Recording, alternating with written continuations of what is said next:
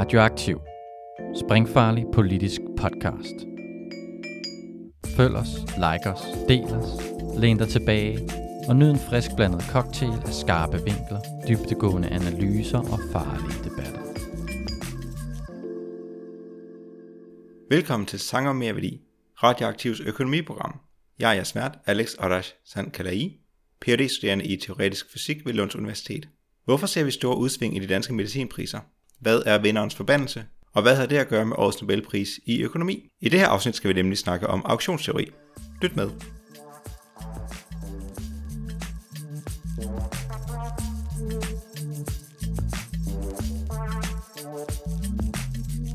Velkommen til, Frederik Plum Hauschultz. Tak. Du er postdoc i økonomi ved Københavns Universitet. Ja. Jeg har dig ind for at snakke om din forskning. Du har blandt andet lavet en artikel, hvor du arbejder med auktionsteori for at se på medicinpriser. Ja. Og auktionsteori er også det, der blev givet i år til Nobelprisen i økonomi til Paul Milgram og Robert Wilson. Yes. Da jeg hørte om, at Nobelprisen i økonomi blev givet for auktionsteori, så var jeg begyndt sådan lidt forvirret. Fordi min fordom om auktioner, det er sådan noget med rige mennesker, der sælger malerier til hinanden, eller hvor fiskere er på et fiskemarked i Tokyo sælger tun. Hvorfor skal sådan noget være spændende eller overhovedet relevant for sådan økonomisk videnskab? Men det kan jeg jo fornemme på forskellige ting, jeg så lidt op på siden, og på det, jeg har hørt om, du har lavet, at der er lidt mere bag det end det. Ja. Så hvad er en auktion, og hvorfor kan det være så kompliceret? Altså, hvis man skal koge det helt ned, så er en øh, auktion en markedsmekanisme, hvor øh, man har nogle bydere, der øh, kommer med nogle, øh, konkurrerer med hinanden ved at øh, lægge nogle bud ind, og øh, så er auktionen et sæt spilleregler, der ligesom tager de bud og øh, øh, beslutter, øh, hvordan øh, det gode, man vil handle, hvordan det skal allokeres, øh, og hvem der skal betale hvad. Så Og allokere betyder fordele. fordele, ja. Øhm, så vil der også typisk være nogle regler om timing af bud. Så der, der er nogle forskellige formater. Jeg tror, vi kender alle sammen til en kunstauktion, Bruno Rasmussen, hvor man dukker op i en øh, sal, og så øh, er der et specifikt maleri eller et møbel, der skal auktioneres, og så kan man øh, række hånden op øh, og overbyde den nuværende højeste pris, og, øh, og det kan så sådan set øh, blive ved i det uendelige, øh, indtil der ikke er nogen, der har lyst til at overbyde mere. Det er sådan en, der kan man sige, der er en ret fri timing i den type auktion, som man kalder en engelsk auktion. Så er der nogle andre auktioner, hvor budet skal indleveres i en lukket kuvert i godsøjne, og øhm, så bliver det åbnet på et specifikt tidspunkt, og så ser man bare på, hvem der har skrevet det højeste tal, og det er så prisen.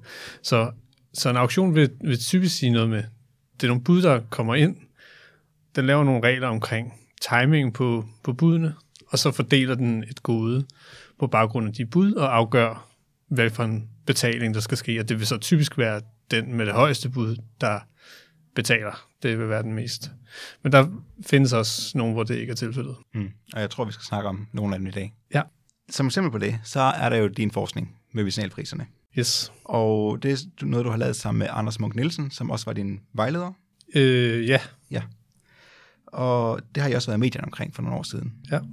I har lagt mærke til, at der var i de her priser var nogle udsving, også kendt som priscykler. Og hvad er det for en udsving, allerførst?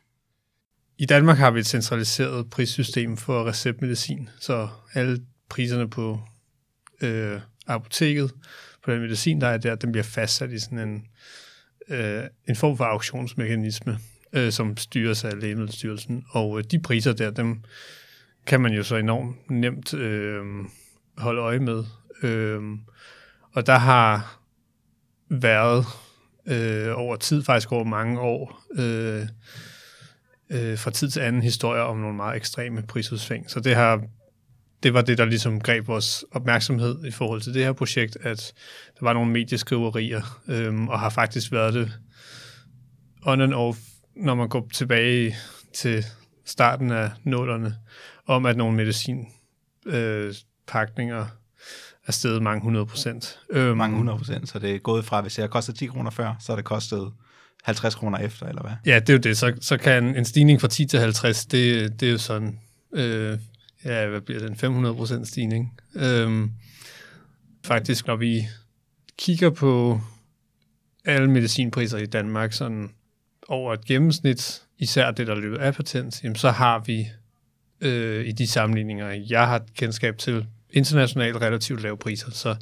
så i gennemsnit har vi egentlig lave priser, men, men man har så nogle høje udsving, og hvilket øh, jo kan være et problem i sig selv. Altså, vi kan observere, at øh, folk ønsker, at priser skal være stabile. Mm. Altså, det, er, det lader til at være et ønske i sig selv, at øh, en auktionsmekanisme kan levere det. Og, det. og det er der så noget, der tyder på i, i den auktionsform, vi bruger der, at øh, det er der lidt et problem med at levere. Og nu siger du, at der er, at der er de her priscykler, hvor det indimellem kan stige flere hundrede procent. Ja. Hvor, hvor, lang, hvor lang tid var sådan en cyklus? Den kan vare et halvt år. Det, den kan vare op, op til et år, tror jeg. Jeg vil sige, at vi har set eksempler på, øhm, hvor prisen måske er steget med 1000 procent, kan den være steget med, og så når, når prisen så er kommet derop, så ligger de tilbageværende, øh, de virksomheder, der er i markedet, øh, og underbyder hinanden. De kan så øh, ligesom øh, er noget, der er lidt særligt i den en auktion, er fordi den, den sker relativt ofte, det var 14. dag, så de kan sådan set godt bruge budene fra sidste uge som lidt information om, hvor kommer vi til at være i den her uge. Så derfor så får man sådan en øh, underbydningsmønster, hvor man egentlig bare ligger sådan stille og roligt og, øh, og arbejder sig ned øh, i sådan en trappeformation. Øhm, og det kan godt tage lang tid øh, at komme helt ned igen ja. efter sådan en. Så hvordan er det, man fastlægger de her priser? Hvad er det for en type af auktion, man har? Øhm, den auktion, man bruger i, i apotekerne i Danmark, kan man kalde en positionsauktion. Så øhm, det, som der bliver, det der er lidt, øh, det, det der sker i, øh, jeg vil forklare senere, hvorfor jeg kalder det det, mm. øhm, men, men reglerne er sådan, at hver anden mandag, så hvis man vil sælge et produkt, et receptmedicinprodukt i Danmark, så skal man indmelde en pris på det produkt øh, til Lægemiddelstyrelsen. Øhm, og de, det, bliver, det sender man ind i et IT-system, og så øh, åbner de budene, og så kigger de på, hvem der er billigst. Og dem, man konkurrerer med, det er andre produkter, som har samme pakningsform, og øh, øh selvfølgelig det samme øh, medicament ind i sig. Øhm, og øh, det, der er lidt interessant i den her auktionsform, det er, at øh, alle dem, der byder, er sådan set til salg i, i danske apoteker, så mm-hmm. jeg behøver ikke vinde auktionen for at kunne sælge noget i Danmark. Øh, tabende bud er også tilgængelige til den pris, som, øh, som man har budt ind. Så, så alle bud er egentlig valide og, og, og gælder som priser. Det, der så gør det til, det man så, hvad, hvad kæmper man så om i den her auktion, kan man, kan man sige. Man kæmper om at have en meget øh, fremtrædende position i markedet. Den billigste pakning øh, vinder at være den, man får anbefalet, når man går ned på et apotek. Fordi i Danmark, der er apoteker forpligtet til at anbefale en det billigste produkt inden for den gruppe af produkter, man har recept til. Så så man vinder ligesom en position i markedet. Øh, og man kan faktisk sammenligne det lidt med, med de auktioner, der bliver brugt på Google. Og Google holder nogle auktioner for at finde ud af øh, rangen på de annoncer, der er inde på Google, når du har skrevet en, øh, et eller andet ord ind, og der kommer et resultat frem, så de annoncer, der ligger øverst, det er faktisk baseret på, at man har budt på at ligge øverst. Og der, der har de også holdt en auktion, hvor du kan sådan set klikke på alle øh, linksene, ligesom man kan købe alle produkterne i Danmark, men det billigste produkt i Danmark ligger ligesom øverst hos apoteket, når du kommer derned. På samme måde som at den annonce, der har betalt mest på Google, ligger øverst ja. i søgeresultatet. Gælder det hele vejen? Altså det hele prissorteret, eller er det bare den, den der billigst kommer det er, øh, øh, altså det er i grove træk bare den, der er billigst. Okay. Øh, og så med nogle forbehold, altså at nogle gange så kan apotekerne, hvis de ikke har den billigste på lager, finde på måske at give dig den næstbilligste, mm. så der kan også være en fordel i at være næstbilligst. Og, øh, men vi ser en meget kraftig betydning af at være billigst øh, i forhold til lige akkurat ikke at være det. Nu har I så kigget på og observeret, at der er de her priscykler. Og så er spørgsmålet jo, hvorfor er der det? En forsimplet opfattelse af, hvordan økonomi og handel fungerer, vil sige, at det er jo bare udbud og efterspørgsel.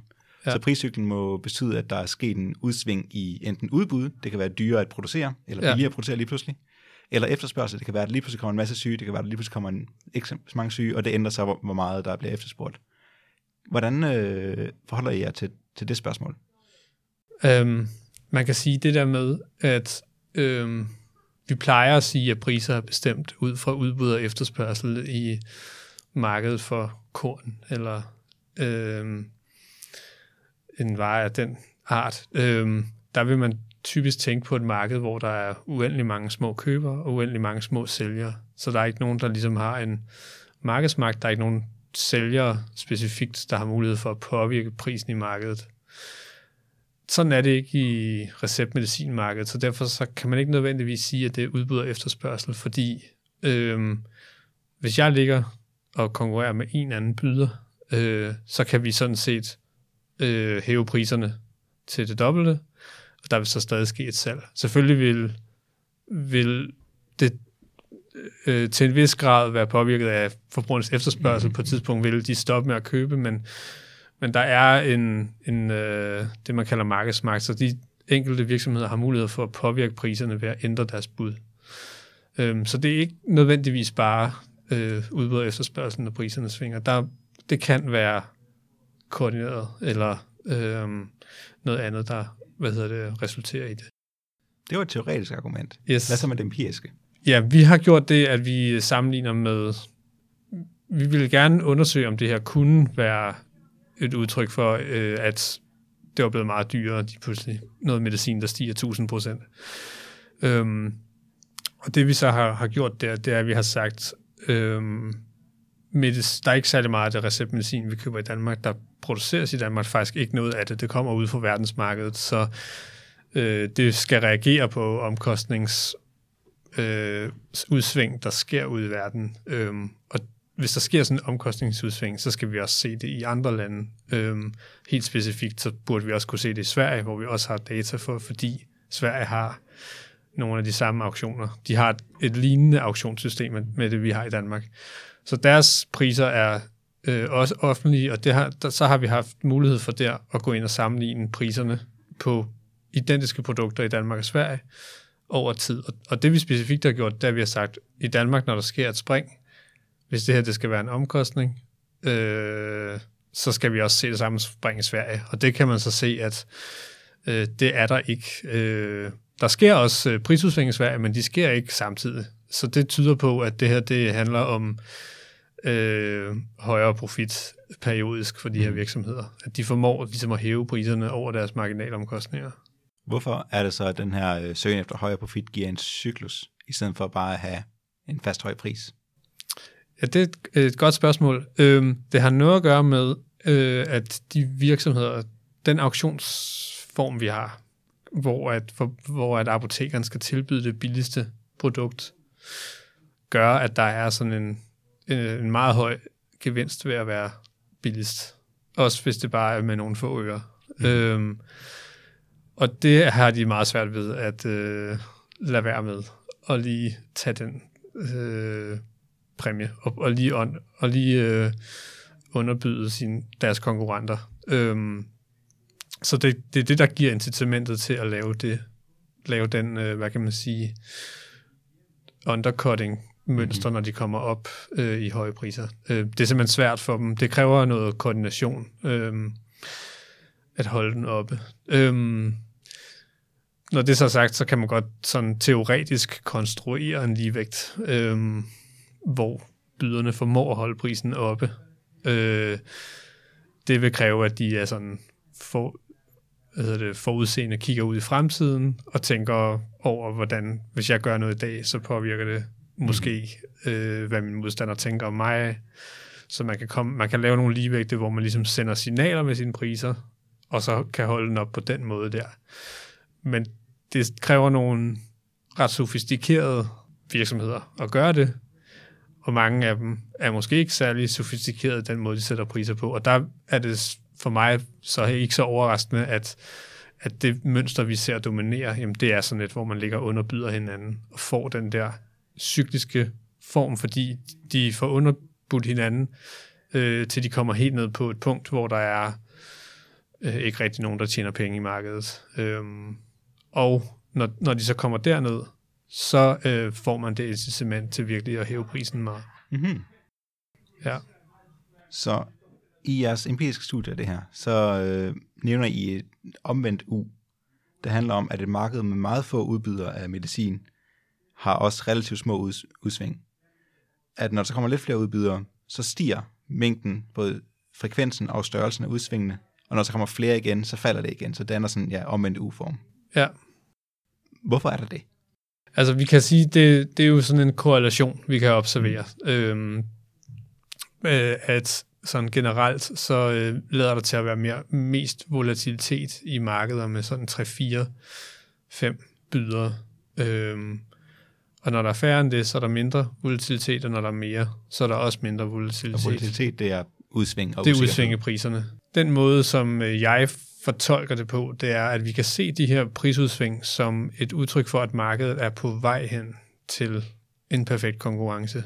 Men virksomhederne har stadig lidt øh, mulighed for at påvirke priserne. Mm-hmm. Øhm, så hvis vi starter fra meget få bydere i et marked, hvis vi kun er to, jamen så er det måske nemmere faktisk at fastholde en høj pris, som vi talte om før. Altså at det egentlig, egentlig øh, er muligt for dem, hvis de kan holde sig fra den fristelse, der er underbydet, jamen så kan man godt ligge på en høj pris, og det kræver ikke engang øh, eksplicit kommunikation. Det kan, det kan bare være ligesom noget, der sker i markedet. Ja, så Øhm, den ligevægt, du nævnte før, den kan være nemmere at opnå.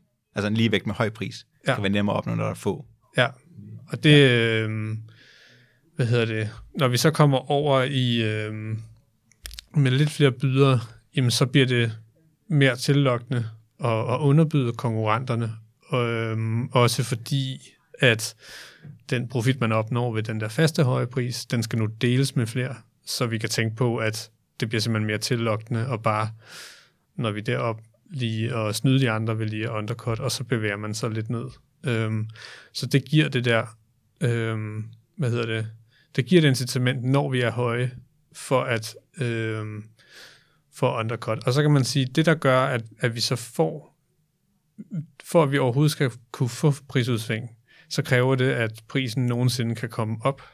Mm. Øhm, fordi den er ligesom, øhm, der er en grænse nedad ved deres omkostninger. Vi kommer ikke lavere end, øh, end de omkostninger, de har ved at producere medicinen. Øh, så for at vi ligesom skal have et stort udsving, så skal prisen kunne komme op, og det kræver, at man ikke er for mange i et marked. Øh, I markeder med, med rigtig mange bydere, øh, jamen så ser vi, at prisen den er lav. Øh, langt det meste af tiden i hvert fald. Selvfølgelig kan man så finde nogle eksempler på udsving, men, men, øh, men, men der vil den være med en meget højere tendens bare fastholde sig langt ned, og det, det har noget at gøre med, at, at virksomhederne simpelthen har, du, du kan ikke få syv virksomheder til at gøre det samme på samme tid. Mm. Øh, det er langt sværere, end når man er tre. Så det er min fortolkning af det. Ja. Øhm, vi ser jo også i, i alle markederne egentlig, at på, på tværs af markedet, jo flere bydere man har med, desto lavere bliver priserne. Så, den, så der er en logik der, som egentlig går meget godt i spand med, hvad vi, hvad vi ellers kender fra økonomisk teori. Øh, og interessant nok måske, at de mest volatile markeder øh, ikke er de dyreste faktisk. Altså det, det er egentlig dyrere for patienterne, hvis de formår at fastholde prisen højt. Mm. Så det, det afspejler en vis form for øh, konkurrence, når, når priserne går op og ned. Ja, I nævner netop også det i artiklen, at der er et uh, trade-off mellem at have lave priser eller små udsving. Det, det, det er meget spændende, ja. Ja, øhm, altså det kan der jo i hvert fald være øhm, lokalt, kan man sige, mm. hvis man hvis øh, de relativt koncentrerede markeder få flere bydere, øh, så vil et resultat måske være, øh, at konkurrencen den bliver mere intens, og som resultat af det bliver priserne øh, for dit større udsving simpelthen. Øh, hvilket jo på, t- på i gennemsnit på tværs af mange markeder øh, er fint nok. Øh, for, for staten for eksempel, som er som ligesom øh, er forsikringsselskabet i godsøjne i, i de her markeder. Øh, de mærker ikke de udsving, men Mm, den enkelte mm. patient kan selvfølgelig mærke det. Det, det er sjovt, fordi at, øhm, Så jeg, jeg er fysiker ved Lunds Universitet, og lige nu, det, det projekt, som jeg laver, handler om det, man kalder den termodynamiske usikkerhedsrelation. Ja. Og det, det er noget, som blev et hot emne for jeg tror, fem år siden eller sådan noget, som er noget, vi har i, øh, i en termodynamisk øh, motor, at øh, når vi er vant til at tænde en motor, sådan en bilmotor, så er vi vant til, at den kører med en fast hastighed. Ja. Men når du kommer ned på mikroskopisk niveau, så vil den ikke køre med en fast hastighed, den vil svinge frem og tilbage. Og grund til, at vi mærker en fast hastighed i vores verden, er, fordi vi mærker gennemsnittet af alle de her små... At Okay. I gennemsnit vil den rykke sig fremad. Men der findes så den her termodynamiske usikkerhedsrelation, der så siger, at prisen for at have en motor til at køre, det er jo en vis mængde entropi, vi skaber i universet. Og hvis man tager øh, pris, øh, hvis man tager prisen og ser på usikkerheden af motoren, så er der så trade-off. Og man kvanterer det her trade-off og siger, at pris gange usikkerhed skal være større end 2. Det er lidt sjovt, og det er op nogle enheder, at det er større end 2.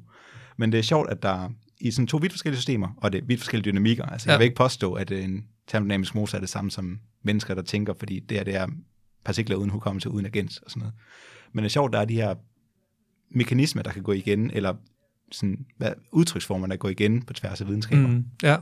ja, jeg vil så sige, at, at når vi tager teoribrillerne på, øhm, og skal forklare de her markeder, så er det svært at skabe noget, så er det svært at sige en, entydigt egentlig skabe den, det trade-off der. Man kan Mm-hmm. komme med nogle retninger på tingene, men Jamen, det er formentlig Men- også meget mere kompliceret end... Øh, Ja, altså det der er et af de, altså ø- vi økonomer, vi arbejder med ligevægte. Vi vil gerne have nogle, øh, vi, vi, den måde, vi, vi, vi beskriver markeder ved at sætte nogle ligninger op, hvor øh, venstre siden skal være lige med højre siden, og det, det er en ligevægt. Øhm, og i, i, i spil, og særligt dynamiske spil, hvor man kan kigge ud i fremtiden, øhm, og tænke over, hvad ens modstander gør i fremtiden, som man kan i en, en højfrekvent auktion, hvor jeg, jeg lægger et bud i dag, men, men så sender jeg også et signal til dig om, hvor vi skal hen i morgen. Øhm, I den slags spil, der har man øhm, uendeligt mange ligevægte, mm. bog- bogstaveligt talt. Og, og det, så, så der er et, vi har et problem simpelthen med, at vores modeller kommer til kort. Øh, de forudsiger simpelthen for meget. Øhm, øh, så, så fordi at det, når du har uendelig mange forudsigelser, så, Mm. mm. øh, så er det ikke sådan decideret... Øh, selvfølgelig er der nogle ting, man kan udelukke, men, men der er rigtig mange ting, der kan ske i sådan en model der. Så derfor så har vi egentlig svært ved at helt håndfast sige, hvad der vil ske øh, i sådan et marked fra, fra teoretisk synspunkt, hvis vi for eksempel øger antallet af byder. Ja. Så der er vi bare nødt til at kigge i, i data og se på, hvad, hvad det ser ud som om, der sker. Øhm, Hvad er så løsningen på det her? Kan vi designe et anderledes auktionssystem for at få mindre udsving, hvis vi mener, at udsving er et problem? Er det auktionssystemet, man kan se på, eller er det andre aspekter, f.eks. størrelse af markedsandel, eller hvad er det, man kan... Altså, jeg tror, at, at man skal... Man, man må nok sige, at uanset hvad for et auktionssystem vi designer, så når, man, når der er to bydere, så vil de kunne øh, gøre nogle ting, man ikke havde tænkt sig, de skulle gøre. Altså, så kan, vil de kunne game det øh, på mm. en eller anden måde, og, og have markedsmagt. Altså, den, deres virksomhedernes mulighed for at påvirke det samlede marked forsvinder ikke, selvom vi omdefinerer reglerne. Men man kan måske lave nogle regler, hvor at øhm, det bliver øhm, sværere. Øhm, jeg ved, at nu snakkede jeg om, at det her øhm, system minder om Googles auktioner, hvor man i starten af nullerne havde et øh, system, hvor, at det, ligesom, hvor det faktisk var nøjagtigt de samme regler som i Danmark øh, i det danske receptmedicinmarked. Og der havde man også priscykler øh, i auktionerne for, for annoncer. Og det, man gjorde der, det var at øh, ændre auktionsformatet øh, og sige, at vi lader alle dem, der vil annoncere, byde ind med en pris. I Google-systemet der er der så en pris på et klik, man byder. Øh, men det, du så betaler, det er den, den næste, næsthøjeste Mm. bud. Så det er sådan en, øh, det hedder en second price øh, auktion. Øh, mange af de her auktioner har nogle øh, fancy navn på engelsk, som Ja. vi ikke rigtig har oversat. Øh, men hvor man simpelthen siger, jeg, jeg er den højeste byder, jeg kommer til at, beta- jeg kommer til at betale øh, den næsthøjeste. Og det gør, at øh, det er lidt sværere for, øh, for byderne at påvirke den pris, de skal betale, fordi den er sådan set fastsat af nogle andres bud. Øhm, men det er ikke nødvendigvis sådan, øh, jeg er ikke nødvendigvis sikker på, at det vil være nemt at implementere i Danmark øh, i det system, vi har. Øh, det, som jeg plejer at sige, når jeg bliver stillet det spørgsmål, hvad skal man gøre ved det her, det er, at øh, man, den eneste sikre løsning, det er at gøre det mere nemmere og mere attraktivt at konkurrere i det danske marked, så vi får flere bydere ind. Fordi jo flere bydere, der ligger i, i markederne, øh, der kan vi klart se, at jamen, det, det er godt for konkurrencen, det får priserne ned, og har man nok bydere, så vil de også stabilisere sig priserne. Øh, men det er så, øh, kan man sige, heller ikke en nem løsning nødvendigvis. Øh, det er en ret svær øh, øvelse at finde, finde ud af, hvordan gør man det nemmere at være leverandør af receptmedicin i Danmark. Mm. Øhm, men der ligger bagved det her auktionssystem et, et, et enormt øh, øh, IT-mæssigt og øh, byråkratisk system bagved det, som jeg tror genererer nogle udgifter mm-hmm. for, for de her virksomheder, som, som gør, at der, der er grænser for, hvor meget plads der er på markedet. Øh, især i, i øh, medicamenter, hvor der ikke er så mange øh, patienter. Ja. Vil man kan forestille sig, altså Danmark og Sverige lave et fælles system, for eksempel. Øh, så det vil være et, et større marked, hvor der, hvor der så ikke skulle bruge udgifter på at prisplanlægge i to, i to markeder. Jeg kunne godt forestille mig, at man, at man gjorde noget af den stil, ja. Øhm, det, det, man kan, hvis man tænker ud af boksen, kan man egentlig forestille sig nogle auktionssystemer, hvor jeg tror, der vil være mindre sandsynlighed for det, altså de her prisudsving. Øh, man kan sige, at baggrunden for det danske system, hvor vi har alle, alles bud af priser i apoteket, det, øh, det kommer fra et ønske om, at man gerne ligesom vil fastholde øh, forbrugerens valgmuligheder. Mm-hmm. Øh, der kan være små forskelle på de her produkter, og vi vil gerne fastholde din mulighed for at øh, vælge det produkt eller det brand, som du foretrækker, øh, selvom det egentlig er et andet, der er billigst. Øhm, og jeg, jeg kunne godt forestille mig, et, at hvis man, at man kunne slå sig sammen med Sverige der, så man ligesom kæmpede om to markeder, øhm, hvor der jo så også er mere salg, og derfor også mere, mindre, mere faktisk til dem, der egentlig taber, hvilket gør, at der også er, er plads til flere produkter. Men noget andet, man øh, også kunne forestille sig, øh, i, hvis man gav op på øh, det frie valg, så kunne man forestille sig et system, hvor staten egentlig stod for indkøbet af øh, receptmedicin og så videre solgte det til en, øh, øh, en, en fast lav pris. Altså, men så vil man jo så, men så vil man give op, så vil man opgive, øh, øh, så vil man muligvis øh, opgive, kan man sige, øh, det, en del af det frie valg øh, hos forbrugeren. Hos forbrugeren. Øh, så, og jeg er heller ikke sikker på, altså, øh, at det nødvendigvis er bedre. Men, øh, men øh, det var så et eksempel på et meget konkret aktionssystem, og hvordan det berører danskerne. Ja. Hvis vi så går til Nobelprisen, den blev givet i år til Malcolm og Wilson for ja. deres uh, arbejde i auktionsteori. Ja. Uh, hvad har de bidraget?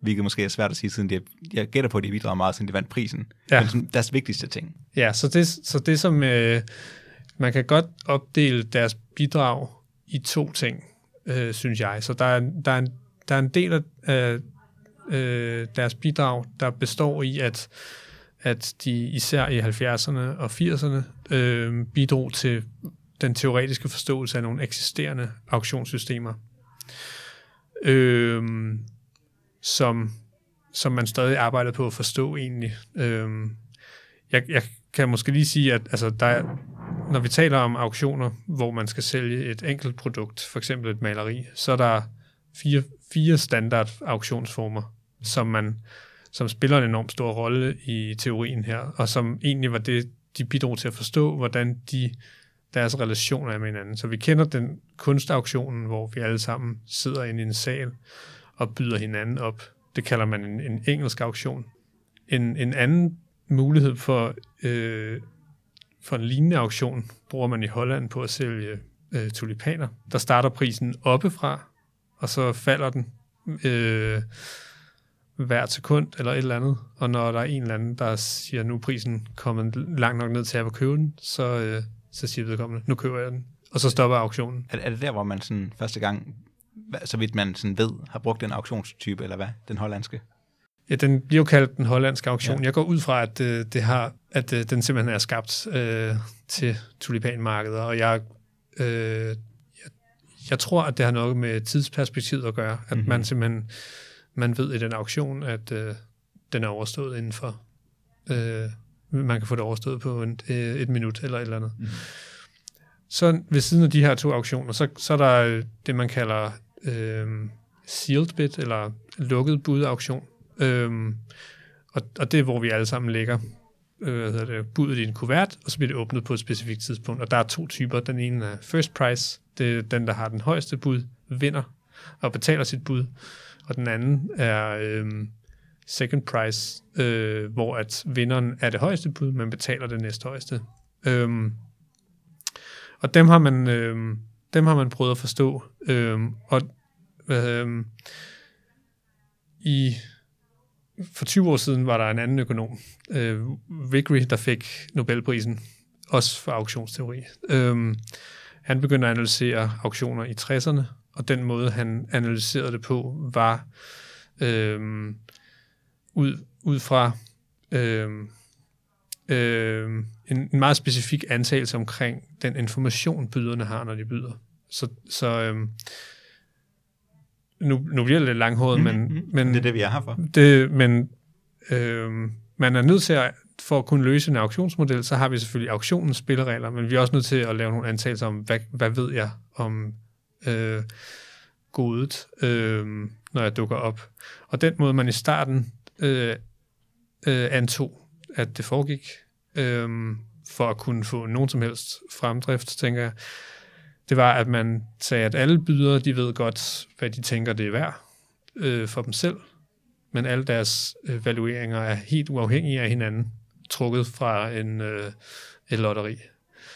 Øh, så ud fra min egen værdisætning, så kan jeg ikke vide, hvad andre tænker, at ting er værd. Så jeg tror, man skal tænke på øh, en auktion for en te- teaterbillet, eller sådan noget, hvor at, øh, vi er alle sammen uenige om, om det er godt eller dårligt teater- teaterstykke, men når vi har købt billetten, så er det eneste, man kan bruge den til, det er at gå ind og se det. Man kan ikke videre sælge det. Øhm, sådan skal man tænke på det.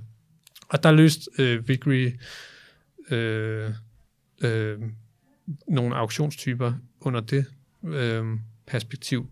Og det, som Milgram og Wilson de har bidraget med, øh, det er at blandt andet at bevæge sig lidt væk fra den der informationsstruktur.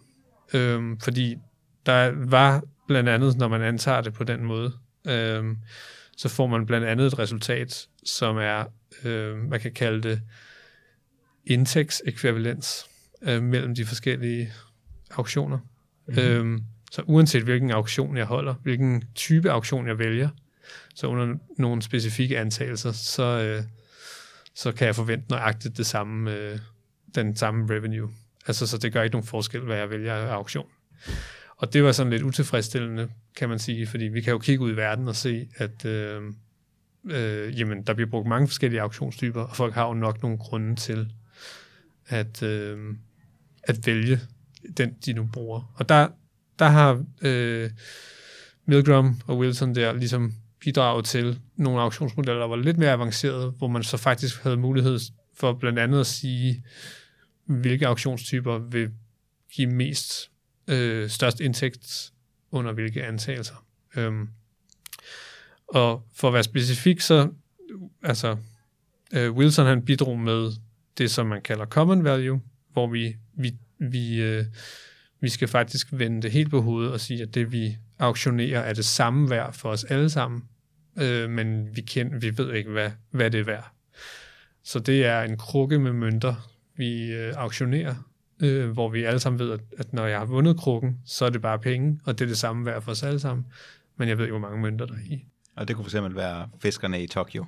Ja, jeg, vil- jeg vil sige, at øh, alt, hvad der handler om penge øh, og kan videre sælges, har sådan et øh, common value element, øh, som giver nogle interessante øh, som giver nogle interessante problemer, som vi vel nok kommer tilbage til. Men, øh, men en af de ting, som, som man for eksempel opnår i sådan et, i, i sådan et common value øh, setting der, det er, at jamen, nu gør det pludselig en forskel, hvilken auktionstype jeg vælger. Og helt specifikt er der en, en fordel, øh, viste øh, Milgram i at vælge de auktioner med, øh, eller sådan en engelsk auktion, hvor vi byder, øh, hvor jeg... Fordel for hvem? Sælgeren? For sælgeren, ja, for sælgeren. Og det simpelthen ved, at man kan få prisen højere op. Mm. Øhm, og, og det er fordi, at, at øhm, det pludselig gør en forskel, øhm, at jeg kan se de andres bud, fordi jeg kan få noget information ud om, hvordan de værdiansætter det. Og da vi alle sammen værdiansætter det på samme måde, pengene er det samme værd for os alle sammen, jamen så har det en værdi for, for, for mig rent faktisk at vide, øh, hvad de andre værdiansætter det til. Og hvis de andre værdiansætter det højt, jamen så kan jeg være mere tryg omkring os selv at byde højt. Øhm, så det er noget af det, som de bidrog til i, i starten der i 70'erne. Senere har de så fra da 80'erne blev til 90'erne, der, der, så, der sagde man ligesom, nu, nu forstår vi teoretisk godt de auktioner, hvor man sælger én ting. Øh, men vi har nogle settings, vi gerne vil bruge auktioner i, hvor at, øh, det er flere ting, vi sælger på én gang. Mm-hmm. Og der har de været med til at designe nogle nye auktionstyper. Så det er sådan, det er sådan en anden, det er næsten sådan lidt en håndværker øh, tilgang til økonomi. At de har simpelthen sat sig ned og sagt, okay, hvordan skal de her regler skrues sammen, når vi holder, når vi laver en auktion for øh, specifikt radiospektrum øh, auktioner, hvilke radiokanaler skal have hvilke frekvenser at sende på, øh, og el-auktioner har de også haft indflydelse på. Og før vi kommer til det, så er der, jeg har hørt om det her koncept, der hedder The Winner's Curse, eller vinderens forbandelse. Ja. Hvad er det?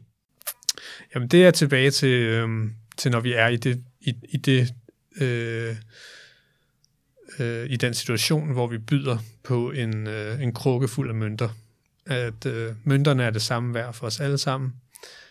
Øh, så vi skal estimere. Jeg skal sætte mig ned og gætte på, hvor mange mønter der er, og så skal jeg byde, hvor meget jeg vil betale for den øh, krukke der. Og øh, det er jo sådan, at den højeste byder vinder i, øh, i alle de auktionsformater, øh, jeg lige har nævnt. Øh, og det betyder også, at det vil være den byder, der har det mest optimistiske estimat, der vinder. Så når jeg vinder, så er det faktisk dårligt nyt, fordi det, øh, øh, det fortæller mig, at jeg estimerede forkert. Jeg var langt mere optimistisk end alle de andre bydere. Og man antager, at gennemsnittet formentlig har ret, eller hvad? Ja, ja. ja. altså det, det, det, gennemsnittet har ret øh, i de teoretiske modeller, fordi mm. det antager man i den teoretiske model, og så kan man så, du har stadig det problem der, ikke? Mm. Øhm, det, det, skab, det kan skabe en situation, hvor vinderen jo så har overvurderet øhm, og, hvad hedder det, det, værdien af det, man, man vinder. Teoretisk så tager byderne højde for det her, når de byder. Hvis de agerer rationelt, når de byder, så får man på grund af den her common value effekt, jamen så får man, at, at, at øh, priserne falder relativt til, hvis det var, alles værdisætning var helt uafhængig, fordi de er nødt til at tage højde for, at når de vinder, så, øh, så skal der være et rum for den fejl øh, margen, de, øh, de lavede, øh, den i fejlestimation. Øhm, og det var noget, som Robert Wilson ligesom bragt ind øh, teoret, auktionsteoretisk. Øhm, øh, observationen omkring, at man kan have den her effekt, kom faktisk fra tre ingeniører i starten af 70'erne, som øh, udgav i øh, en artikel i The Journal of Petroleum Technology, øh, som er blevet som er virkelig er et meget kendt paper inden for øh, sådan auktionsverden, fordi at, øh, de, de havde de øh, øh, blevet mærke i, at virksomheder, der, der bød på borerettigheder i den meksikanske golf, havde en tendens til at tabe penge, dem der, vandt, dem der vandt. Altså, der var egentlig ikke rigtig nogen, der, øh, der formåede at tjene penge på olie derude. Øhm, og de, de øh, beskrev ligesom, at øh, man kunne have det her problem med, at, at øh, vinderne er, er for optimistisk. Øhm, og det, som Robert Wilson jo så har bidraget med der, det er at sætte sig ned og tage det her, den her observation og sige, jamen, hvad hvis, når vi har det her problem, hvordan påvirker det så øh, vores budgivning sådan teoretisk set? Øhm, så han har ligesom taget det og øh, oversat det til teori. Øhm, og øhm, den her winners curse effekt er også noget af det, der gør, at man gerne vil bruge åbne auktioner i, i markeder, hvor vi auktionerer penge eller pengestrømme. Mm. Fordi der er en... Øh, det fjerner usikkerhed, eller det reducerer usikkerhed, når jeg kan se, hvad andre bydere byder. Øh, fordi så kan, jeg, så kan jeg få noget information omkring deres estimat. Øhm, så derfor så bruger man øh, åbne auktioner til, til, øh, i høj grad til den slags ting. Et problem, som jeg som er kommet op, når jeg har læst forskellige ting om auktionsteori, det er det her med, at man skal, altså når staten skal gøre noget, øh, for eksempel, så skal den jo ikke kun, den skal ikke kun tænke på, hvordan kan den få mest ud af at sælge det her enkelte produkt, eller den her gruppe af produkter.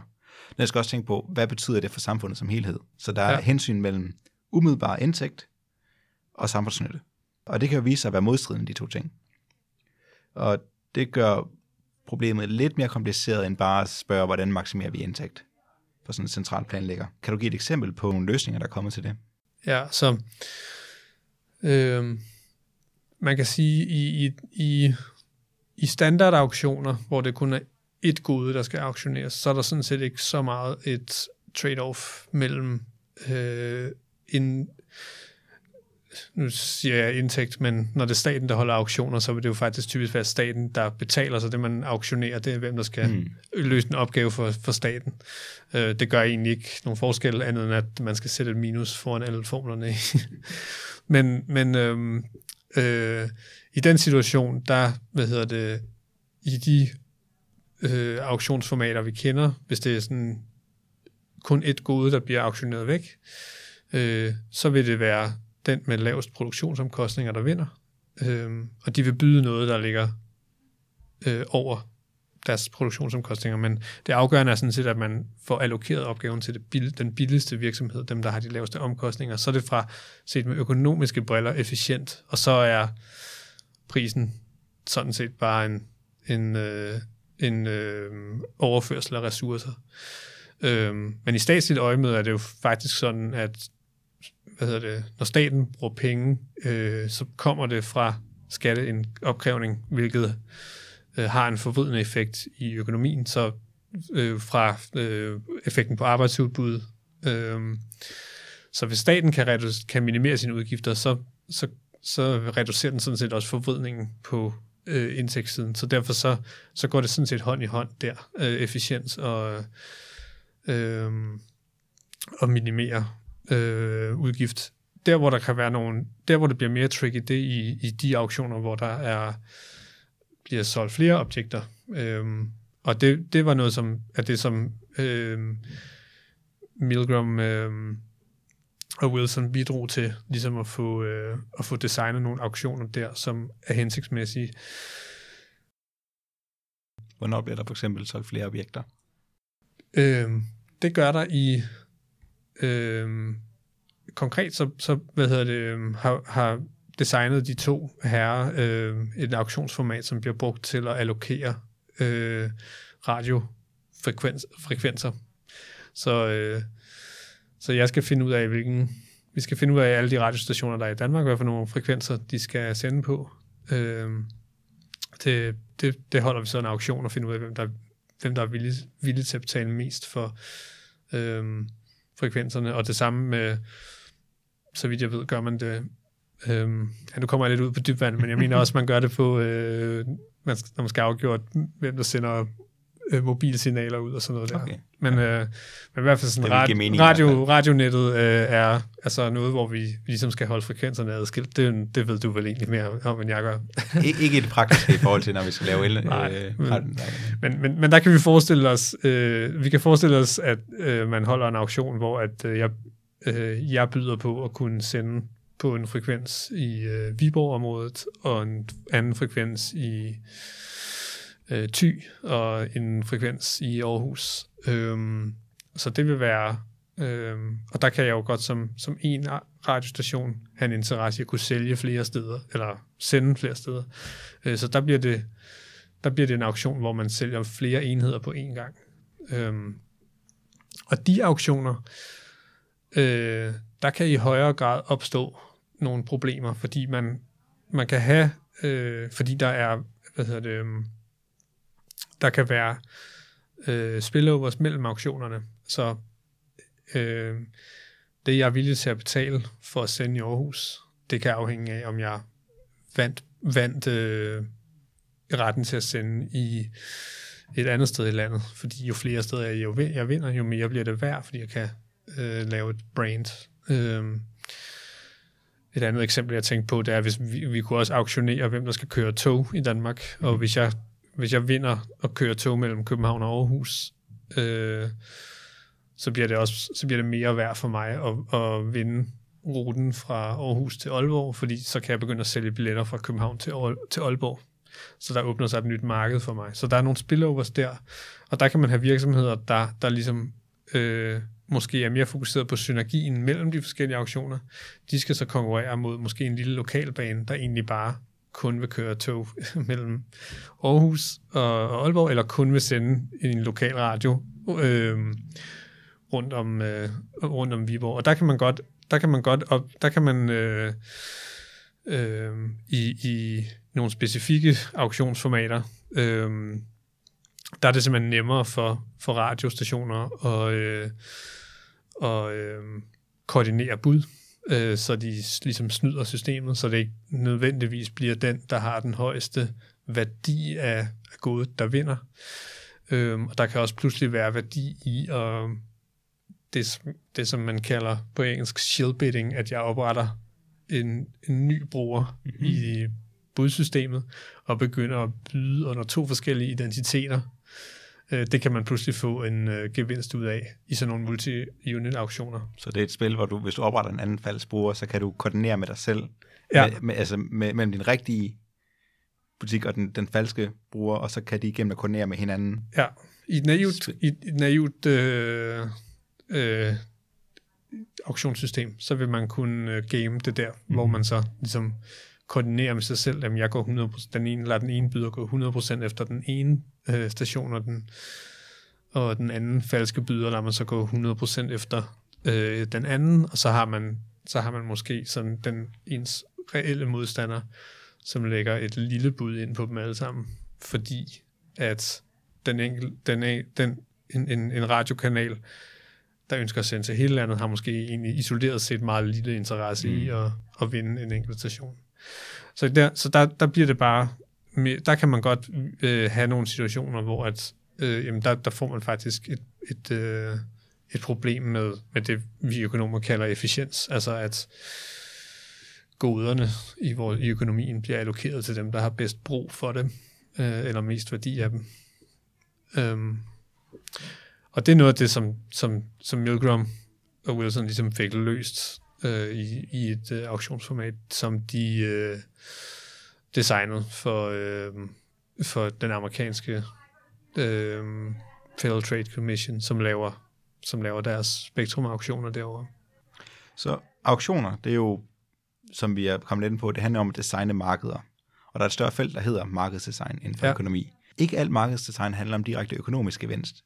Der findes øh, for eksempel forskning i de her matching-algoritmer, hvor et af dem, jeg har læst om, er, at øh, hvis ens familiemedlem har, har brug for en ny nyre, og man ikke selv er kompatibel med den, så vil man så i den her matching-algoritme kunne, er ideen, kunne matche op med en, med en anden øh, par, som så også har brug for en nyere, de er heller ikke selv kompatible, men I er kompatible på kryds.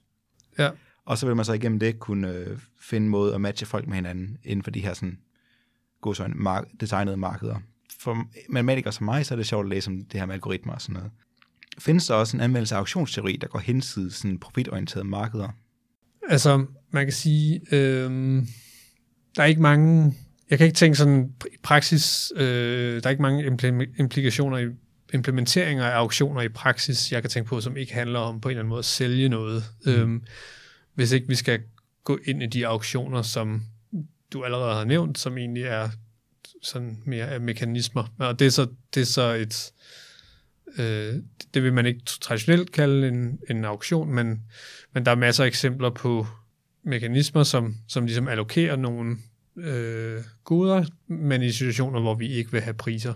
Så det er for eksempel nyere, eller, eller øh, hvis vi skal finde ud af, hvad for en skole øh, børn skal gå på, eller hvad for et gymnasium man skal ind på, og sådan noget. Der, der vil man have nogle mekanismer, som er variationer eller ventelister. Øh, som en, det handler ikke om at øh, maksimere profit eller noget af den stil, men det handler stadig om at ligesom finde ud af, hvem skal have hvad.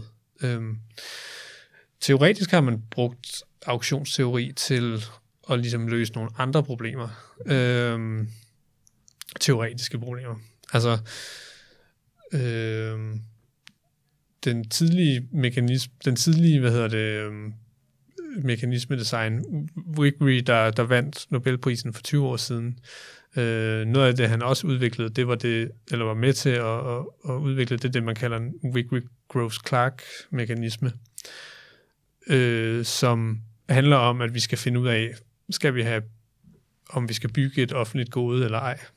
Øh, og øh, man har, hvis vi skal, hvis, jeg, hvis vi har et, et øh, hvis vi skal finde ud af, øh, om vi skal have byg, hvis, om, som, om vi som samfund for eksempel skal bygge en bro, øh, Øh, men vi ved ikke, hvad folks betalingsvillighed er det for det, altså om broen på sådan et samfundsniveau vil være pengene værd, så kunne vi jo vælge at ringe til alle og spørge, hvad de tænker, at det er værd for dem, at man bygger en bro.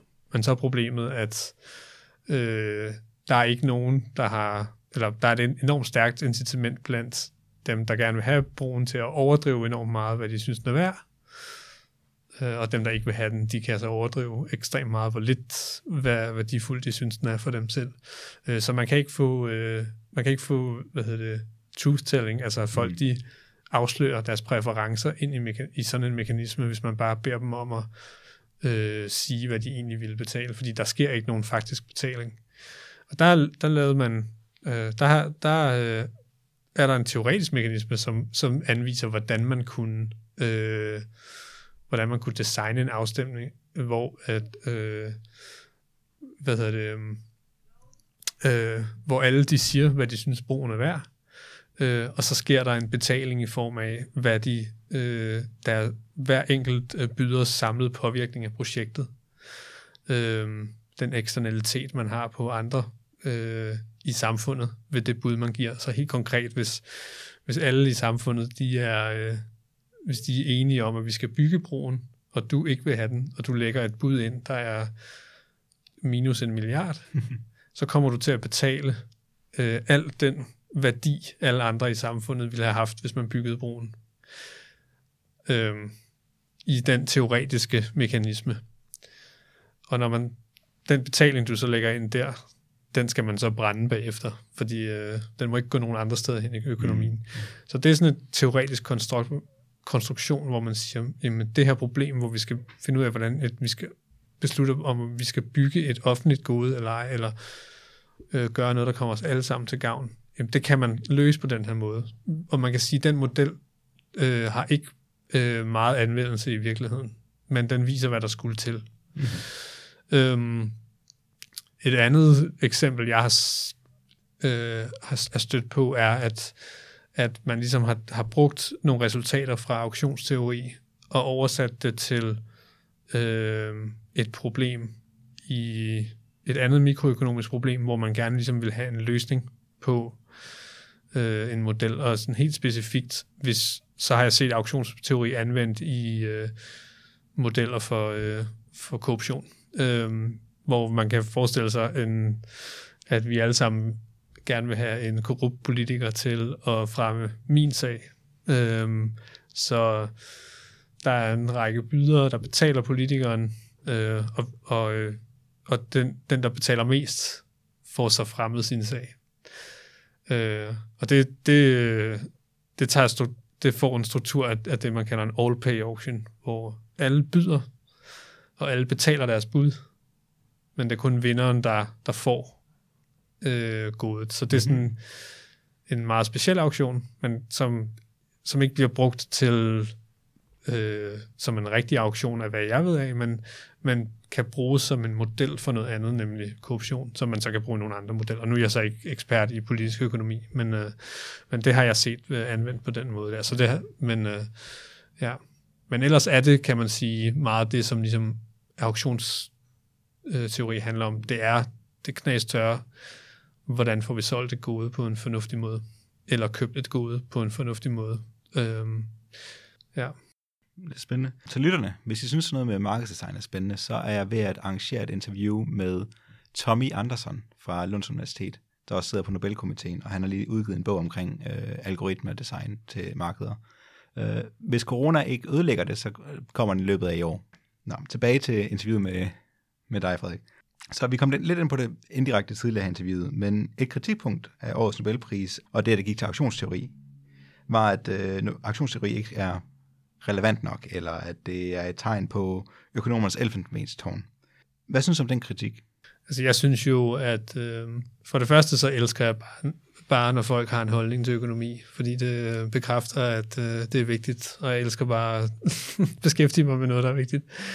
Øh, så at, øh, at folk bliver farvet over, hvem der vinder Nobelpris, det, prisen, det synes jeg egentlig som udgangspunkt er fedt. Men jeg, jeg, jeg, jeg synes, øh, kritikken sådan set er, er skudt forbi, hvis man siger, det er et elf, udtryk for økonomis elfenbenstårn, fordi for mig at se, er der ikke noget, der er mindre elfenben end, øh, en auktionsteori og, og auktionsempiri. Altså det er, det er virkelig helt nede på jorden økonomi, hvor vi bare finder ud af, hvordan vi skal handle og købe og sælge ting øhm, og løse nogle konkrete problemer. Hvordan, finder vi, hvordan laver vi et marked for den strøm, der kommer ud af stikkontakten?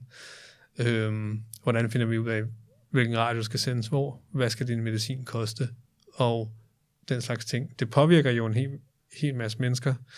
Øhm, og det er jo så lavpraktisk, at det næsten nok for de fleste mennesker virker utrolig uinteressant. Det er virkelig sådan meget, meget lavflyvende økonomi, som jeg ser det. Altså, det, det bliver næsten ikke mere konkret. Øhm, så så jeg, jeg ser det egentlig som et udtryk for, at øh, der er nogle økonomer, der, der prøver at løse helt konkrete problemer, øhm, som, som man så har givet en pris. Altså, øh, de forskellige grene af økonomi får jo, øh, bliver jo også, hvad hedder det, til gode set, ikke?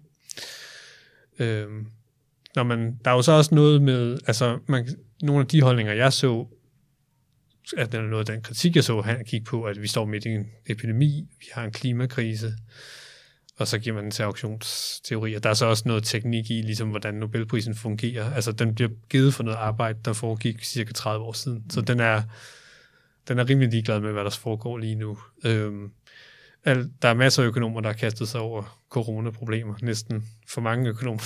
altså, det, vi bliver oversvømmet af corona-artikler øh, lige nu, og, øh, og nogle af dem vil måske give et bidrag, som vi om, om 30 år vil se tilbage på og sige, det var så vigtigt i vores forståelse af samspillet mellem epidemi og økonomi. Men det er for tidligt nu. Vi aner ikke, hvad der er vigtigt, og hvad der er, hvad der er, er dårlig videnskab, fordi det, det kommer der også ud, når det, når det går så hurtigt, som det gør nu så omkring det her med corona, jeg, jeg kan også lægge mærke til i fysiktidsskrifterne, altså både FISREF E, som er det store for kompleks dynamik, eller selv i Nature, der, der er mange fysikartikler, der lige pludselig handler om øh, netværk og, og smitterisiko, og når jeg læser den, det er sådan et, det er noget sjov matematik, de måske laver, men det er ikke noget, jeg forestiller mig har nogen som helst relevans for noget som helst i praksis. Nej. Det kommer til at tage mange år at finde ud af, hvad der rent faktisk er brugbart, og hvad der, der ikke jeg tror også, der er blevet, jeg tror, der er blevet genop, genopfundet rigtig mange hjul i, øh, i eller genopfundet en rigtig mange, rigtig mange dybe tallerkener i, ja. øh, i løbet af den her coronakrise. Altså jeg har set rigtig, rigtig mange øh, økonomiske papirer, der har givet sig kast, især med de epidemimodeller, man har sagt. Øh, altså hvad skal der til for, man kan estimere dem og sådan noget. Og jeg tror, at øh, det er nogle problemer, som øh, epidemiologerne går jeg ud fra, har tænkt over i, øh, i årtier. Mm. Øhm, så ja, men vi må se, fordi der, der er helt sikkert også nogle nye spændende indsigter, man kan få ud af det her. Ja, det, øhm, det kommer bare til at sidde og finde ud af, hvad der var indsigt, og hvad der var... Ja, fra, fra min synsvinkel, så tror jeg, jeg synes, at lige nu her, hvor vi står, så tror jeg, at øh, dem, der har den største, den type forskning, der har den største virkning, det er lægemiddelforskning, eller det, mm. altså lægevidenskabens mm. forskning af corona, det er nok det, vi skal bruge flest penge på lige nu. Øhm, og så nogle af de andre indsigter er lidt mere langsigt. Øhm, så, men det er nok, det er nok øh, bare min holdning. Du rørte lidt, lidt selv med det her med øhm, klimaopstilling og sådan noget, og vi snakker meget om, at vi skal have den her grønne omstilling. Forventer du, at sådan en udfordring med at få hele økonomien over på at være en grøn økonomi og CO2-neutral og sådan noget, kan det blive en katalysator for mere spændende auktionsformer, så hvor man ikke skal balancere ikke kun økonomi og samfundsnytte, men også klimavenlighed samtidig? Øhm, både Måske nej. Øhm, jeg er ikke sikker på, at jeg egentlig specifikt ser auktioner som en, et, en, øh, som en løsning i klimaspørgsmål. Mm-hmm. Altså auktioner spiller jo en rolle i øh, den grønne omstilling, blandt andet fordi det, vi bruger det på elmarkedet til at finde ud af, hvor, hvor, hvad skal strøm koste, når vinden blæser og sådan noget der. Øhm, men jeg er ikke sikker på, at jeg, jeg er i hvert fald lige for mig se, hvorfor den, noget, hvor den grønne omstilling genererer en stor efterspørgsel efter auktioner. Øh, den, øh, som økonomer øh, kan man sige, at hvis vi breder det lidt ud og siger et kunstigt marked, øh, så har det en rolle at spille i forhold til den grønne omstilling. Når på for eksempel kvoter, øh, CO2-kvoter, mm-hmm. øh, har vi jo egentlig allerede lavet et, et, et kunstigt marked, som øh, foregår på EU-niveau, hvor man betaler for øh, nogle forureningskvoter. Og det er, det, er jo, det er et marked, man har designet øh, oppefra og ned. Det er, der findes ikke et naturligt marked for at øh, forurene. Det er sådan set det, der er hele mm. klimaproblemet. Mm. Øh, så i den, den koncept kan man sige, at, at marked og spil spiller en rolle, og kunstige mekanismer spiller helt klart en rolle, øh, tænker jeg, i, øh, i hvad hedder det, for, for auktion, eller for, for, for den, i den grønne omstilling. Øh, man kan sige sådan mere bredt, at øh, den teknologiske udvikling de sidste 30 år har gjort auktioner mere udbredte og nemmere at implementere med, med ligesom IT-revolutionen gør, at det er nemmere at implementere markedet. Så, så der har været en vækst i auktions, brugen af auktioner. Om det vil fortsætte, øh, det ved jeg ikke. Øh, der er faktisk eksempler på, at det går tilbage nogle steder. Øh, tænker vi tilbage på begyndelsen på internethandel, så var det eBay, der var et af de fremtrædende hjemmesider. De slog sig faktisk op på at være en auktionshjemmeside, hvor man kunne købe ting via auktioner. Og faktisk en interessant ting, der skete der, det er, at de mere og mere bare gået over til, at dem, der sælger, øh, de bare øh, fastsætter en, en fast pris og så man simpelthen går væk fra, fra, fra budgivning og så, så over til øh, fastpriser. Øh, en firma som Amazon, som jo egentlig næsten har udraderet eBay, de bruger heller ikke auktioner til at handle selve varerne i hvert fald.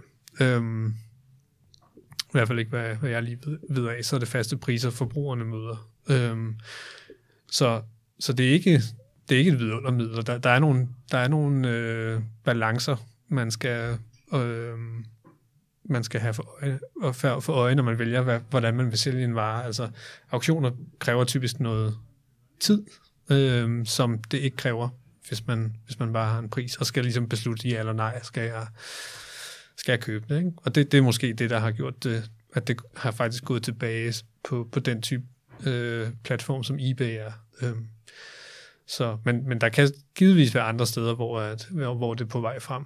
Nå, men så allersidst, øh, hvert år, når Nobelprisen bliver udgivet, så er der også altid øh, jokes omkring det her med Nobelprisen i økonomi, at det ikke er en ægte Nobelpris. Hvad drejer ja. det så om? Ja, så det, det, øh, det er noget, som jeg i hvert fald oplever sådan i, inden for de sidste måske fem år i stigende grad, har man hørt fra især kritikere af økonomisk videnskab hvert år, når Nobelprisen i økonomi er blevet ud, øh, uddelelser, så, så, øh, så skriver de på Twitter, at det er ikke en, det er ikke en rigtig Nobelpris. Øh, og det er det heller ikke forstået på den måde, at Nobelprisen i økonomi blev ikke indstiftet af Alfred Nobel øh, i hans testamente. Øh, så det var ikke en, en del af de oprindelige videnskaber, der får en pris. Øh, det, er en, det er en pris, der er lavet af den svenske nationalbank, Sveriges Rigsbank, øh, i 1968. Øh, for at fejre deres 300-års fødselsdag. Så pengene til den pris kommer fra øh, den svenske nationalbank og bliver givet til øh, bliver så givet til, til, til top økonomer. Øh, og øh, ja, det er blevet lidt sådan en, øh, nu er det næsten blevet lidt et meme blandt økonomer, at øh, nu skal vi høre på, at det ikke er en rigtig pris hvert år, øh, hver gang den bliver uddelt. Altså, for mig, for mig er det vigtigste ved den pris, at det er den vigtigste pris i økonomi. Altså, mm. øh, vi, vi kunne kalde den børge for min skyld. Øh, Men selvfølgelig får den noget ekstra medieopmærksomhed, fordi den, den hedder en Nobelpris. Ja, der er ikke så mange, der snakker om Fields-medaljen i matematik. Nej, nej den, bliver, den, Som- den ikke- bliver ikke rigtig skrevet om. der, er, der, er ikke nogen, der er ikke Nobelpris i matematik. Og der går, der går en skrøne, jeg har ikke tjekket op på, om den er sand, men jeg, jeg har heller ikke lyst til at tjekke op på, om den er sand. Og det var, at Nobels kone havde en affære med en matematiker, og derfor vil, Ja, Nobel, ikke, derfor vil Nobel ikke have, skal være en Nobelpris i matematik. Ja, den har jeg også hørt. Jeg, jeg påstår ikke, det er sandt. Jeg har bare ikke lyst til at tjekke, om den er falsk. Ja. Men det er rigtig Fields-medaljevinderne, de går lidt mere stille med dørene. I hvert fald i, i forhold til... Jeg ved for eksempel ikke lige, hvem der vandt i år. Jeg ved faktisk ikke engang, hvornår den bliver uddelt. Heller ikke jeg. så, øh, så ja. Så det er ikke en rigtig Nobelpris, men øh, det er det jo så på en eller anden måde blevet. Og man kan sige, det er i hvert fald blevet en pris, som rigtig mange øh, synes er spændende at følge med i, øh, hvem der får hvem der får den. Øh, især økonomer. Nå, men øh, Frederik, tusind tak, for at du var med i dag. Jamen selv tak.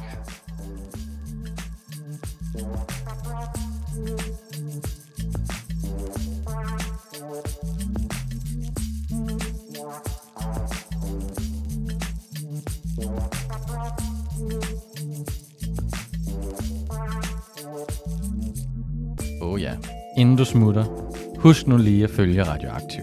Vi er på Facebook, Twitter, på SoundCloud eller i din podcast-app. En række af vores podcasts udkommer også som video på YouTube.